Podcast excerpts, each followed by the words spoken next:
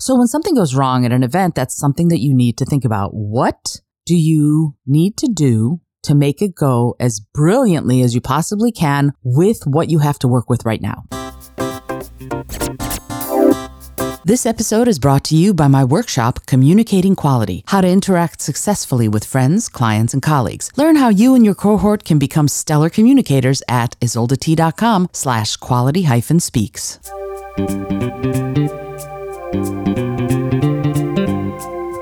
Hello, and welcome to the Creative Solutions Podcast. I'm your host, Izolda Trakhtenberg. Whether you're writing the first sentence of a story or solving the climate crisis, you need to think in new ways. On the show, I interview peak performers who are coming up with those creative solutions. Through creativity, action, inspiration, and innovation, they're changing the world. I also bring you ideas and techniques that you can use to unlock your potential to do the same. And now, let's get to the show. Hello,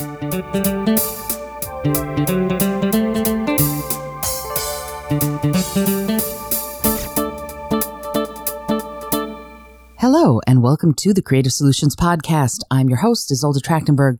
Thank you so much for taking the time to join me today. I want to talk to you about a couple of different things today. First, I know that I promised you a sort of a debrief of the book release party, and I decided instead of just giving a debrief of what happened so that you can see for yourself how it all works, that I would also talk a little bit about what went in and most importantly, what to do when things go wrong. Because when you're planning something like this, first of all, you can't do it alone, right? I, I mean, I, I, I have to admit, I did most of the work, but if I hadn't had my husband there as my helper, I would be stuck, completely stuck uh, because he, he and I do this for each other. And it's really good to have that sort of partner in crime if you can. And it doesn't have to be your spouse. It can be a friend, but somebody who you can sort of trade off with. In other words, when I have an event, that I need help with. Rich is there to help me with that event when he has an event that he needs help with, I'm there to help him. And if I'm working on a small scale or for nonprofits or something like that, where the budget is small to non existent, it's really nice to have someone who's willing to volunteer their time. And it's a beautiful way to trade off and it's a nice way to network, right? So he met people in my network and I met people, I meet people in his network when I do this, when I work with him on these kinds of events. And uh, so that that's important. First of all, find your partner in crime. Now, I'm very lucky in that for this event, I had other partners in crime. I had Alan Fessenden, Megan Vasiles, and Sergio Giovanni. Uh, they're the core members of the Vegan Writers of New York City. And they helped me put things together also, and they also share out social posts and things like that. So, uh, I I'm grateful to them. I'm grateful to everyone who came. I have to say that first. I'm grateful to the people who donated for the raffle. That's another thing that I'm grateful for because that's one of the things that was part of this event was that I didn't do it a as a for-profit thing for me. Instead, every every penny that we earned on Tuesday evening went to two wonderful animal rescue organizations, uh, the Red Robin Song Animal Sanctuary in upstate New York and Wild Tomorrow, which is, uh, they actually are developing and they already have the Ukuwela, uh, wildlife preserve in South Africa, and they are saving wildlife and providing habitat for wildlife. It's inc- they're all doing incredible work. And why did I do this? I did it because of a couple of different reasons. First of all, I made no money. In fact, I lost a little money on this event. And as, as friends of mine will tell you, that's a terrible business model, Izolda. And in a way it is, and in a way it's not, because what was I attempting to achieve with this book release? I wanted to raise funds for charity. That was important. I wanted to release the, the paperback. That was what we were celebrating that day. And also I wanted to put on an event in New York City, which is new for me because when we moved to New York City, boom, the pandemic. So a lot of the things that I would have been doing two and a half years ago, I didn't get to do eh, during the pandemic. So now I'm doing it and I'm developing my brand and I'm developing how I do things in this city, in this new place for me. And so this was my first sort of big event that I ran. And I have to tell you, I did it with zero budget. That's something else that you need to understand about what I was doing. I was not trying to run a huge event. I didn't rent out a hall. I didn't do any fundraising for that. I worked with a local vegan restaurant, the Organic Grill, and worked to make them money that evening. That's another thing. Benefit as many people as you can with these events. So, uh, and, and this is something that I think is interesting. I think that the owners thought that I was going to have people show up and no one was going to buy anything from the restaurant. We were just going to have a, a gathering, sort of an insular, isolated gathering or, and no one would buy anything. And, and, and he could not have been more wrong. I think they had a, a great night. We filled the house. Everybody ordered food and drinks. And that was part of my sort of giving to the community was having this book release event in a local vegan restaurant so that they could make money, right? So that that was, uh, that was one of the things that was going to happen and it generated goodwill. And one of the things that, that has happened as an outcropping of this is that the owner has gone, Oh, I have other ideas. Can I talk to you about them? And so there will be more. I've started a ball rolling and that's part of what happened in this, in this, uh, in this book release event was that now a lot more people know that I know how to run events and it's going to, I think, open up new opportunities for Creative Earthlings Media and Creative Earthlings events, which is another thing that happened out of this. And that is that I really realized how much I love organizing and putting on and also emceeing events. I, I, I knew that I liked doing it, but I didn't know how much I love doing it, particularly uh, in, in New York City, which is uh, event central, if you will, and also for a good cause, right? For these charities to help animals. So that's another thing you need to figure out for yourself is why are you doing this? If you want to put on an event of any sort, you have to figure out your why. Simon Sinek is right. You have to know why are you, why are you doing this? For me, I want to marry creativity and working to save animals in the earth. I want to marry them and I want to have them, I, I want to have them have babies and those babies our Creative Earthlings media or Creative Earthlings events so that we can put creativity to work to save the animals, to save the planet. That's my goal. And the work that I do as part of that is very important to me and, and I hope to other people who come to the events. So that's another thing that I realized as part of running this event was that first of all, it was, you know, it was all fundraising and honoring the book release, which we all worked hard on. And in a New York Minute is out, by the way. You can get it at Amazon. I'm going to put a link to the sh- in the show notes to the book so that you can see what it's all about. They're microfiction stories from the vegan writers of New York City. And we were celebrating the release of the paperback Tuesday evening, uh, last Tuesday evening, uh, on the 21st. Yes, on the 21st of February. Sorry, my brain. Anyway, so, so yeah, what is the why? And what what is it that you want to achieve with this are questions that you need to ask yourself as you are developing whatever event you're developing. And for me, the the paperback, for example, as I was planning this, I thought, okay, so I'm going to be pushing the paperback because all of the sales from the paperback are going to go right to these charities.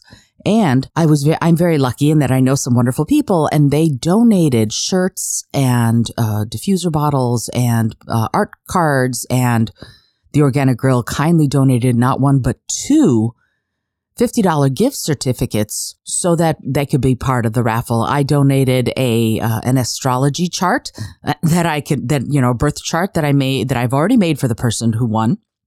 And we sold tickets for $2 a ticket. People bought them and we raised over $500 for these two charities, which both, you know, no charity is ever going to turn their nose up at, at 250 bucks, right? They're going to go, yeah, thank you. And so that was, that was the goal. And we did incredibly well. And a bunch of people got to hear stories from in a New York Minute. And that was great too.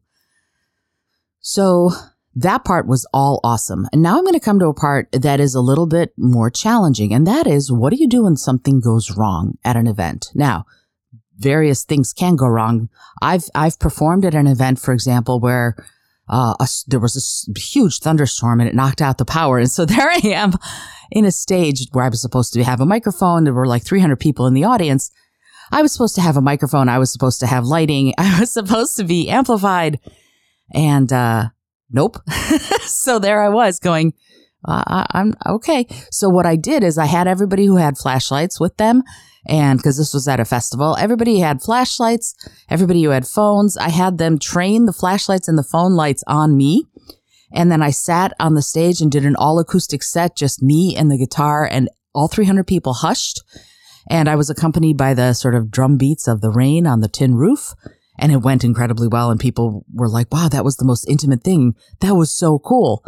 And it partially it's because, first of all, don't panic. I didn't panic. I went, okay, what do I need to do to make this happen as well as I possibly can? So when something goes wrong at an event, that's something that you need to think about. What do you need to do to make it go as brilliantly as you possibly can with what you have to work with right now? So that's part of this. And then there are parts where uh, you know, things like, oh, the food didn't show up. Okay, well, what can we do? We can make this an entire evening of different kinds of really cool drinks. When when in doubt, things I mean, things will go wrong. Hopefully, something like the food didn't show up won't ever happen at an event you're doing. But but bear in mind that whenever you want to release anything, you're going to be in a situation where you have to bring a lot of moving pieces together, and you have to put out a fair number of fires before you actually get to the event to run the event and then the afterglow of having run the event. And then there are times when it's not stuff that goes wrong. Then there are times when personalities get in the way. I'm not going to name any names about what happened on Tuesday, but I will tell you the story of what happened. Uh, because it's an important thing to think about when it's happening. What are you going to do? So one of the people who is in the Vegan Writers of New York City group uh, was he missed the deadline for getting his stories into the paperback by about two months, right? The deadline was the end of October, actually almost three months, I think. And he didn't come to me about getting his stories into the paperback until January. And I said, you know, it's too late to do that, but I can let you in to the ebook. I can re, I can, I couldn't rearrange everything in the, in the print. It was already off to the, to the printer but I could do the ebook and I made, I, I did the work and I made room for this person in the ebook. And when it came time to have this release for the paperback, which was going to, the sales of which were all going to go to these two charities, this person decided that what he really wanted to do was read a story anyway. And I didn't want to pull focus away from the paperback. So I said, you can't do that. You, you, you can't read a story that's only in the ebook because we're only focusing on the paperback this evening. And so during the event, I was just about to make the announcement that said, Hey, and guess what? Last call to buy a book. And if you buy a book this evening, all the money is going to these two charities. I'm not taking any money for this. He decided to go, Well, you forgot something. You forgot that I'm supposed to read. And I said, No, this is for the paperback, not the ebook. And this is why I'm telling you this story is because sometimes things go awry and this person decided that he wanted to get up and read anyway and sort of kind of called to the entire room going, Hey, you want to hear one more story, don't you? And everybody in the room kind of went, uh, yeah, okay. And so he got up and there was a moment where uh, what could I have done? Right. This person sort of walked all over the boundary that I'd set up that said, no, you can't do that. And in the moment, in communication and negotiation, you have to sort of decide who you're going to be in that moment. And I made a split second decision to go, okay, I'm not going to raise a scene in the middle of what is otherwise a very successful event. And, and, you know, frankly, if I'd had a couple of really strong beefy bouncers, I would have asked them to escort him from place, but I didn't have strong beefy bouncers with me. All I had was me in that moment and I had to make a decision. And so I decided that I would not stand in the way of this person reading his story. And, and then, you know, he did to, to sort of polite applause and, uh, and that was that, right? And it pulled focus away from the paperback and it kerfuffled me enough. And this is something that I have to admit. And it's hard for me to admit that I'm vulnerable about these things, but it, it kerfuffled me enough that I didn't make that announcement. I did not go, and by the way, last call, all the money you're making all the money that that that that is uh, made from selling the paperbacks is going to the charities tonight. There's no money going anywhere else. I didn't get to say that because it just knocked me off my stride just enough that I didn't get to say that. And so I feel like that that action by this person took money away from these animals that need that money, right? That's that's how I feel about it. So, uh, so in that moment, I was kerfuffled, and that's something for me to think about for next events. Is that, uh, you know, I need to plan for when things go wrong better. Now, for me, in that moment, again, I made the decision not to raise a ruckus because that would have disrupted the entire event. So the important thing is you have to decide for yourself is it more important to sort of raise a ruckus and, and be proved quote unquote right? Or is it more important to let things flow and then deal with them later in private? And that's what I opted to do. I opted to leave them, to let them go and, you know, let him read instead of getting up in his face and going, no, you can't read. Uh, but afterward, after he read, after a few minutes, after I collected my thoughts, I, uh, I asked him to come outside and so I could talk to him about it. And I did. And I said that it, that what he had done was inappropriate and what he had done was disrespectful. And here's the thing. And I had strong words for him. I, I will, I will say that. And here's what's interesting. He made the choice to record our conversation without my knowledge or consent. Now, in New York State, you don't have to tell someone you're recording them. It's very interesting. If two people are being recorded, as long as one of them knows they're being recorded, it is legal to do that. Is it ethical? I don't know. you know, in that moment, I don't think it was ethical for this person to record our conversation, especially since what he did then is turned around and sent that recording to people in an attempt, I believe, to assassinate my character. Now, why am I telling you all this? I'm telling you all this because, it, first of all, it shocked me that this happened. And, and second of all, I want to warn you that you should never be ashamed of anything you say or do, and you should never say or do anything you're ashamed of. So I easily stand behind everything I said in that recording because that's, that's what I attempt to live by every day. Those, those two little statements. I attempt never to be ashamed of anything I say. Why? Because it turns out somebody can record you without your knowledge or consent and then send that recording out to people. And was it an appropriate thing to do? No, it was not. It, it went beyond all boundaries, certainly, as far as I'm concerned, to do that. And what's interesting is later this person was trying to defend their actions. And uh, so this is something that, that I think we all can take a lesson from. So you have to think about for yourself. What is it that I want to achieve with what I'm about to do? Right? This person, I cannot really know, except for that they, uh, you know, they, they wanted to be proved correct. They wanted to be proved right. And so wanted to record me without my knowledge or consent. And on top of that, send that recording to all of the different people involved in this project in the hopes that they would, I guess, take their side, take his side. And uh, it, it turned out really no one did, but and and that's not the point of this. The point of this is really to me in communication you have to know what it is that you want out of the communication. You have to know what it is you want out of the actions that you're about to take. I don't think he envisioned that everyone would go, what the heck are you doing, man? This is not appropriate, which is pretty much everyone, what everyone who responded said. So I don't think that's what he was going for, right? I don't think he was going for that. Oh, what the hell, dude? Kind of response. And, and the problem is you never know. You never know what someone will do or say when you take, undertake an action, particularly an, an action undertaken when you're really ticked off, right? Uh, you know, he was, he was ticked off already because he wasn't getting to read, even though those were the rules, right? And he didn't respect the rules. And I have since booted him from the Vegan Writers of New York City group because I really believe that if you, if you can't respect the rules of the group, you really shouldn't be in the group. And he didn't respect the rules. And so he's, he's not in the group anymore. And so were, were those, was that his ultimate goal was to be kicked out of the group or was, were, was his ultimate goal too short sighted? And I think it was. I think in an effort to, get what he wanted in the moment, which was to stand up and read. The psychology behind that is, is very interesting to me. So in an effort to stand up and read and get what he wanted, he lost out on a bunch of relationships he could have spent more years building and solidifying into something really great. Right. So there's a, there's a trade off there. You get what you want in the short term, but do you get what you want in the long term? And wow, you know, there's a there's a thing. The seven, the company seventh generation is based on a on a premise that you should do every single thing you do with an eye towards how it's going to affect people seven generations from now.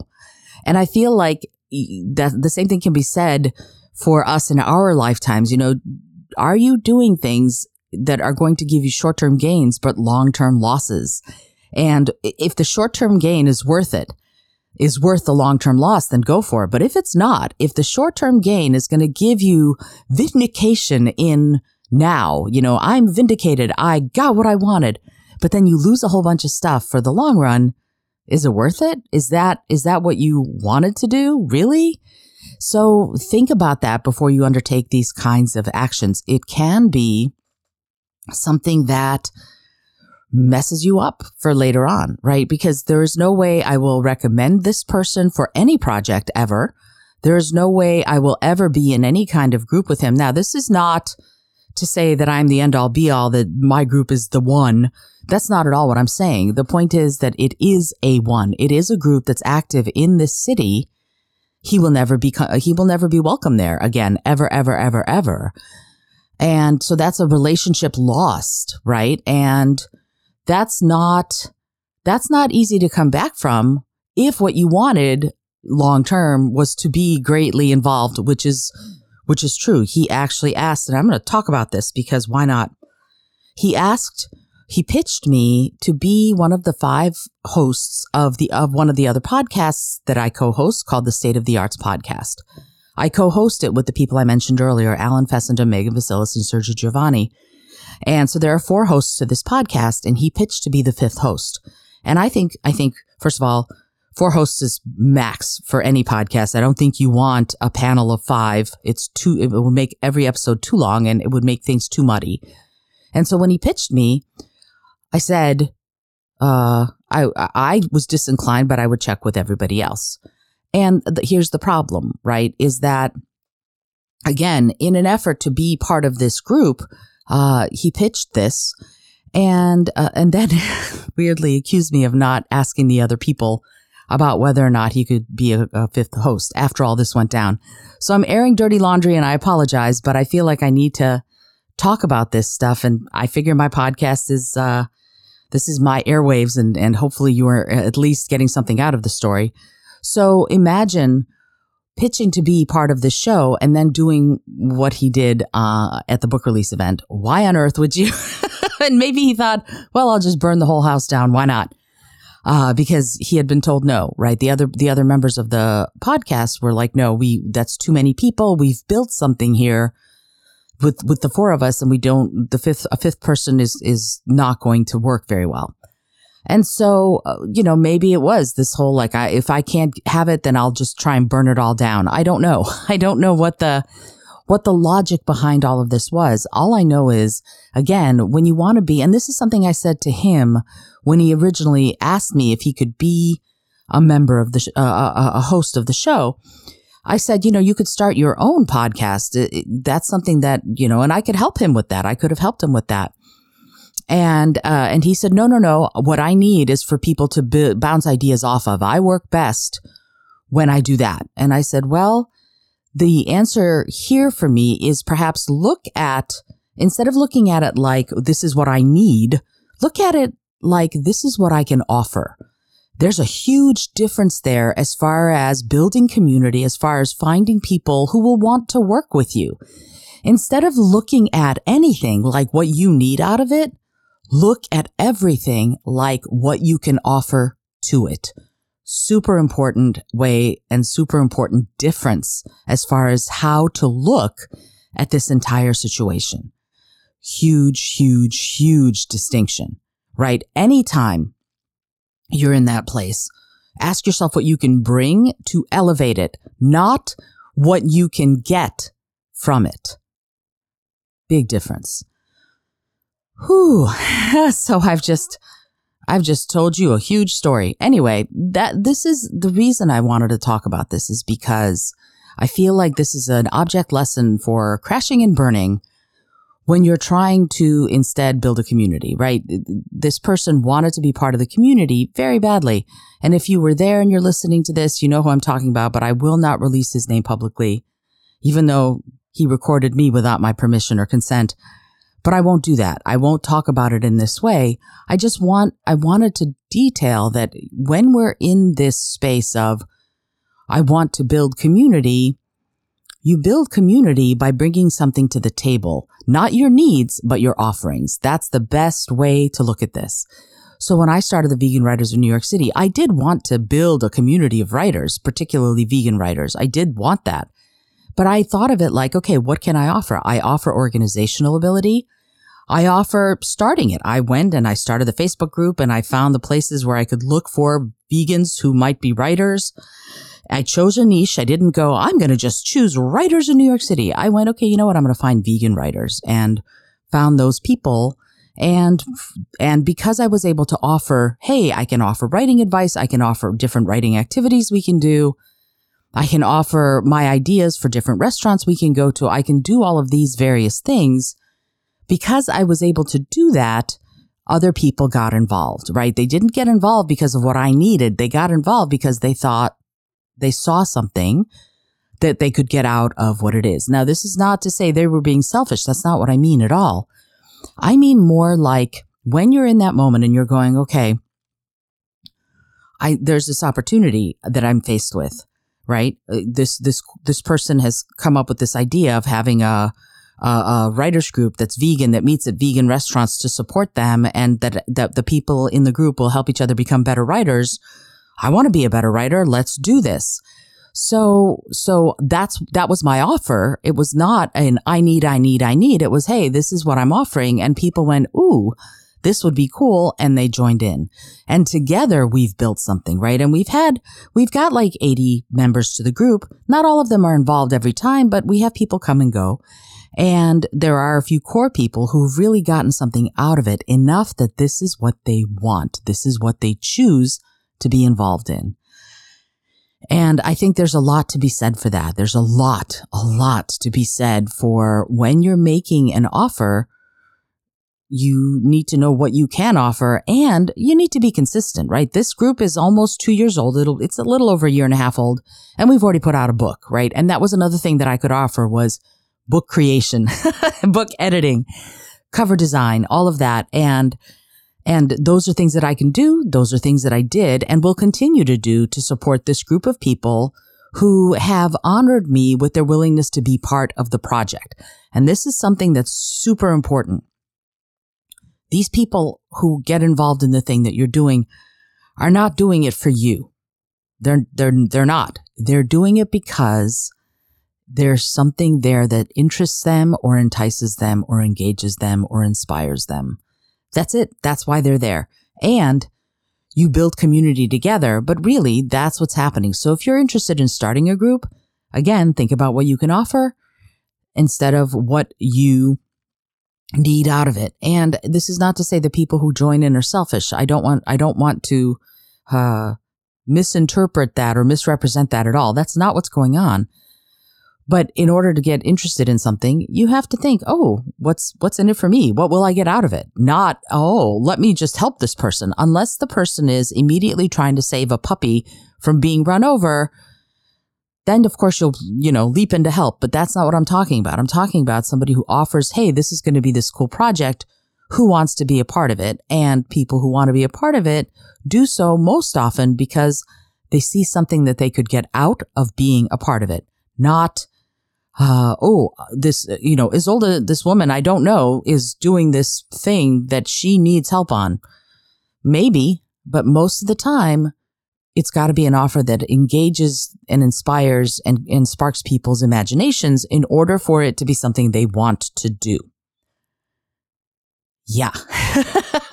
wow. Okay. Uh, I hope that you got something out of this debrief of the book release party. And, uh, yeah, uh, again, never, never will name any names.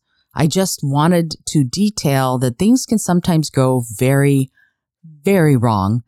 And this was not a very, very wrong. other than being recorded without my permission or consent, that is very, as far as I'm concerned, that is very, very wrong. You should not do that to someone.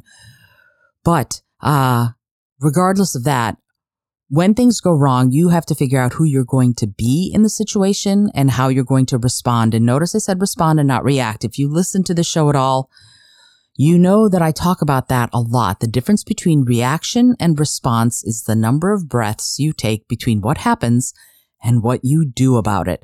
Reaction is immediate. Boom. Let's go. Response is more measured. You've taken a few breaths. You've figured out a little bit of a plan of action and then you're able to go and, and take action. Then you're able to go and do something about it.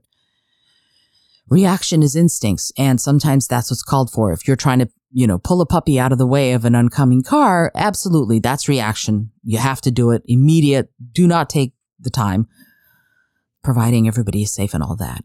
I don't want to say go run in front of a car and kill yourself to save a puppy. That has to be every person's uh, decision individually. But if you see something that's gone wrong and you have a minute to get gather yourself to get your thoughts in order before you respond to it, take that minute.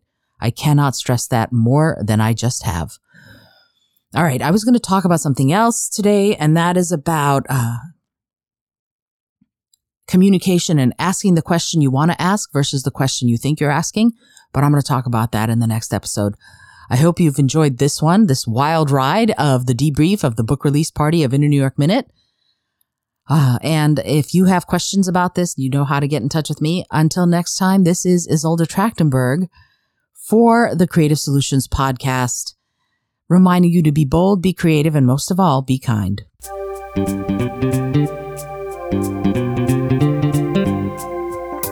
Thank you so much for joining me today. I really appreciate you being here. Please subscribe to the podcast if you're new, and it would mean the world to me if you told a friend about it. Today's episode was produced by Izolda Trakhtenberg and is copyright 2023. As always, please remember this is for educational and entertainment purposes only. Past performance does not guarantee future results, although we can always hope. Until next time, keep living what you believe in.